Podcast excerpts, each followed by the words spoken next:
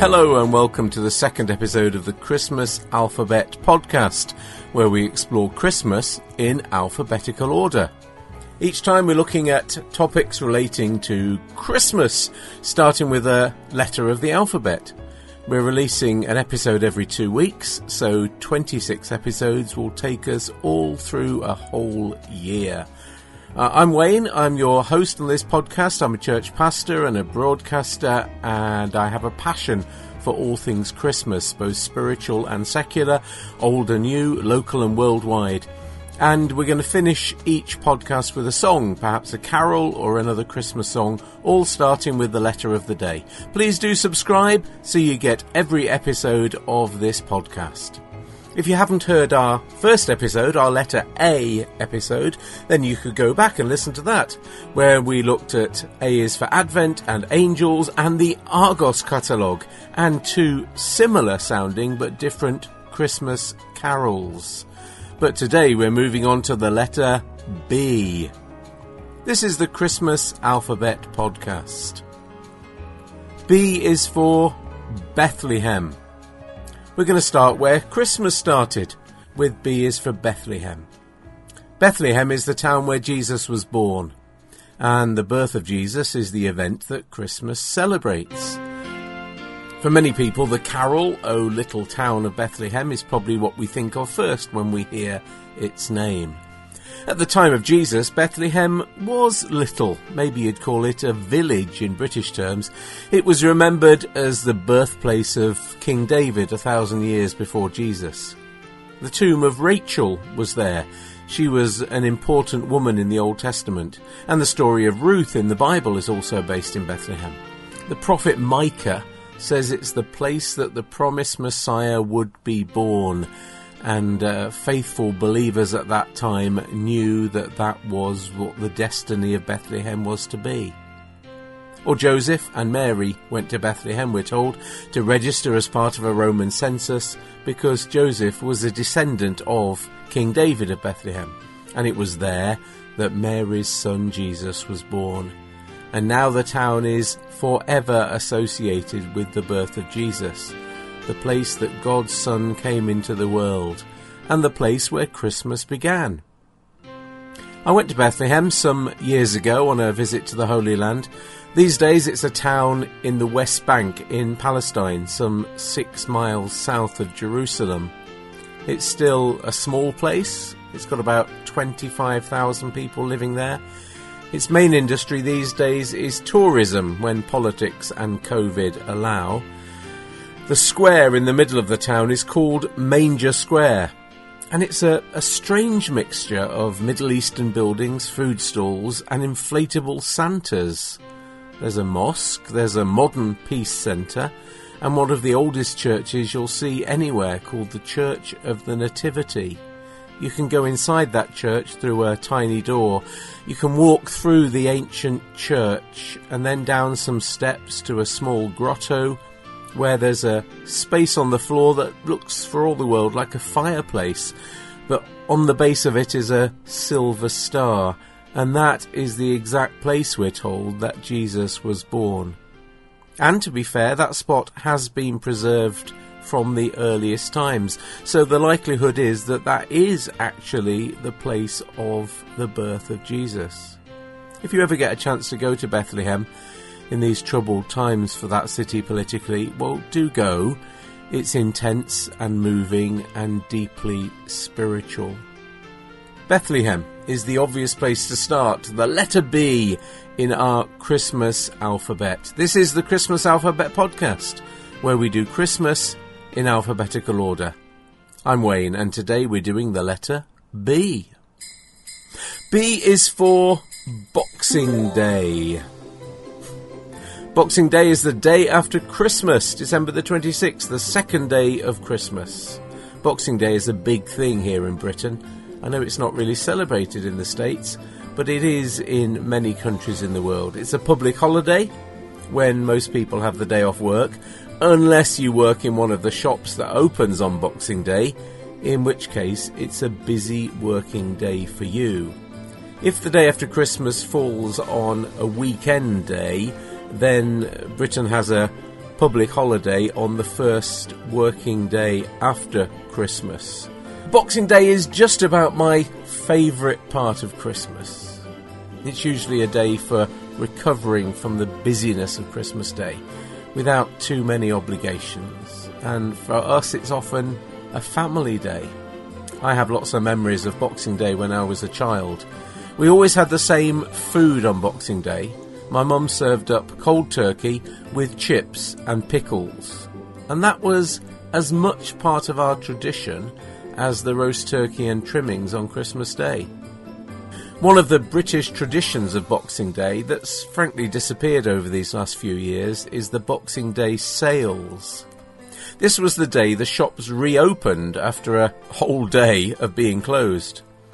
And it was the day they discounted all the goodies that they didn't sell before Christmas and it was normal to see people queuing outside the shops early on Boxing Day before they opened to get the best bargains on toys and household goods. These days we have Black Friday and we have online shopping, and Boxing Day sales are largely a thing of the past. By the way, Boxing Day has nothing to do with boxing or people fighting each other, unless it was elbowing each other to the bargains.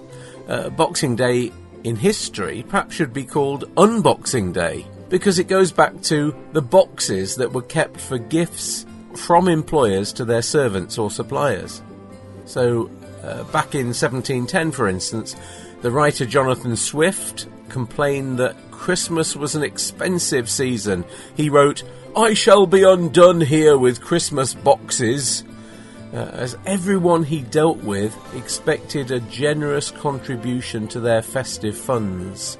The Christmas box was the, the gift that you gave to someone who helped you or served you or worked for you. And these Christmas boxes were traditionally opened on the day after Christmas when servants had the day off and became called Boxing Day. At least that's the tradition. There's actually not a lot of evidence for that it was actually first called Boxing Day, uh, as we know it, in the 1830s, and was by then seen as a day to remember the poor.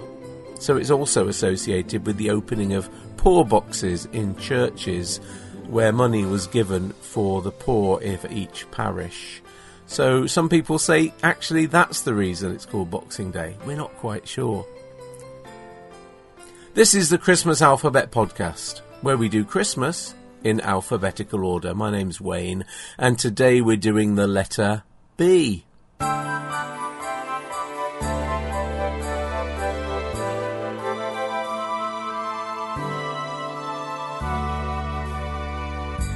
B is for baubles. By baubles, I mean the glass decorations we hang on our Christmas tree. Glass baubles are an essential part of Christmas for many of us. You can have baubles that have special associations and connections. Do you have a favourite tree decoration that you've had since you were little? Or one that you got on holiday or given by a friend? Baubles tell stories and build up tales of Christmases gone by. The word baubles is sometimes taken to mean things of no value at all, but I think a lot of our Christmas baubles are of great sentimental value.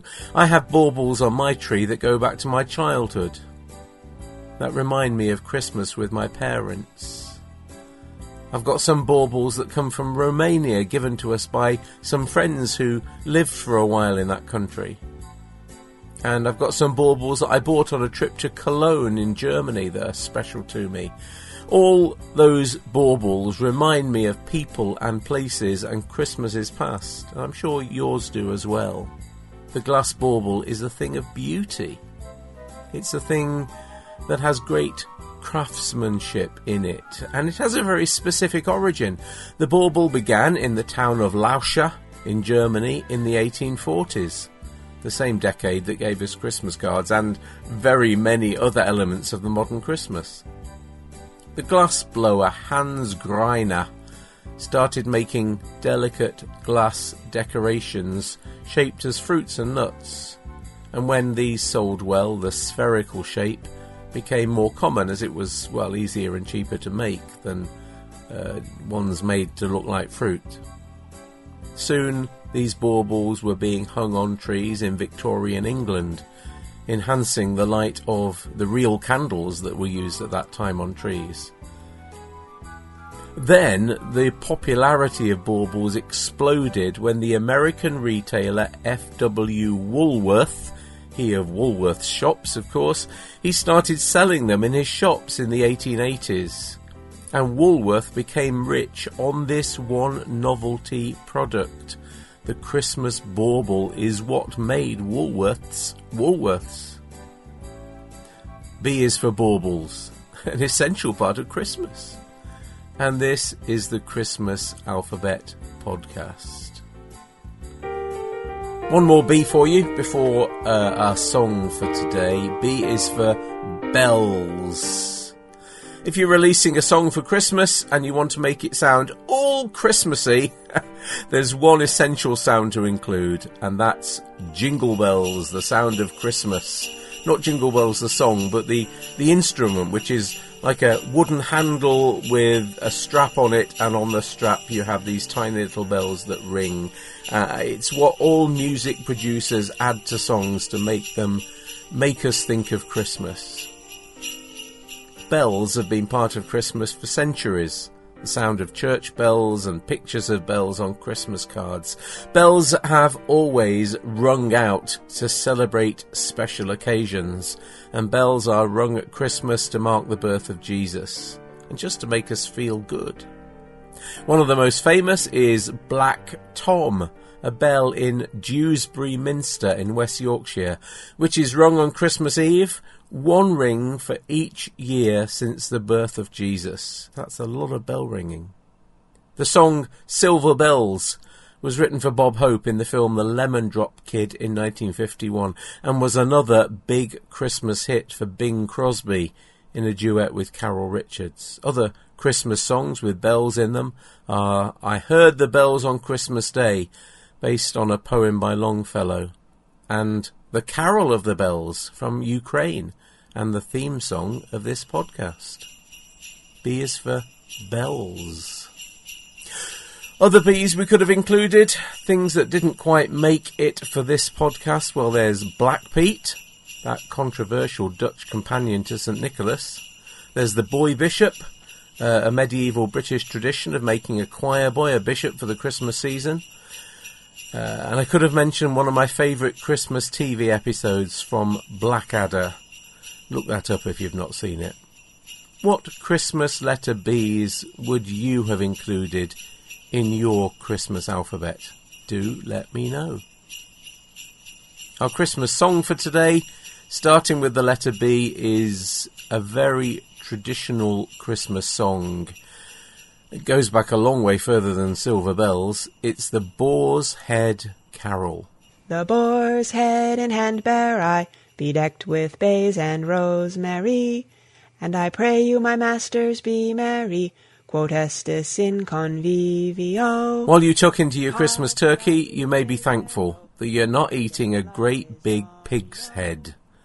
The head of a boar, a big male pig, was at one time in England the dish of the day at Christmas, and this would be carried into the feast, roasted and ready to carve. The ceremony of bringing a cooked pig's head into a feast, though usually not to be eaten, continues to this day in a few places, notably Queen's College in Oxford, where it's accompanied by the singing of the Boar's Head Carol. This carol is one of the earliest of all Christmas songs, though it's mostly about feasting and merrymaking. The version that's made it down through history was published in 1521 in the book Christmas Carols, collected together by the gloriously named Wynkyn de Worde. it's been recorded in more modern days by lots of people, by the Chieftains, the Sixteen, Steeleye Span, and everyone's favourite talking vegetables, VeggieTales. The traditional words of this feasting song go, The boar's head, as I understand, is the brave. The boar's head, as I understand, is the rarest dish in all this land, which thus bedecked with a gay garland, let us servire cantico. That last bit slips into Latin and means, let us serve it with a song. In the best tradition of medieval drinking and feasting, the Boar's Head Carol sums up what the medieval Christmas was all about. If you had the money to celebrate, this was party time. The frosts of winter could be sent packing with some wassailing and some drinking of ale and eating of a pig's head. And a happy Christmas to you. I'll stick to the turkey. That's it from me. Please subscribe to the Christmas Alphabet podcast. Please get your friends to subscribe. Please share this new venture. All music on this podcast is in the public domain or used for review purposes. You can follow us on the social media at uh, Christmas Alpha Podcast on Facebook or at Christmas Alpha on Twitter or Christmas Alphabet on Instagram. Please give us a follow in whichever social place you prefer and let us know that you're part of our Christmas Alphabet community. There's also our little website, which is christmasalphabet.com, and you can send me a note by email. That's wayne at christmasalphabet.com. I'll be back in two weeks with our letter C. C for Christmas. And if you're following these as they're released, that will be in your feed on Christmas Eve. Please subscribe, please spread the word. Thank you, and have a happy and blessed Advent and Christmas.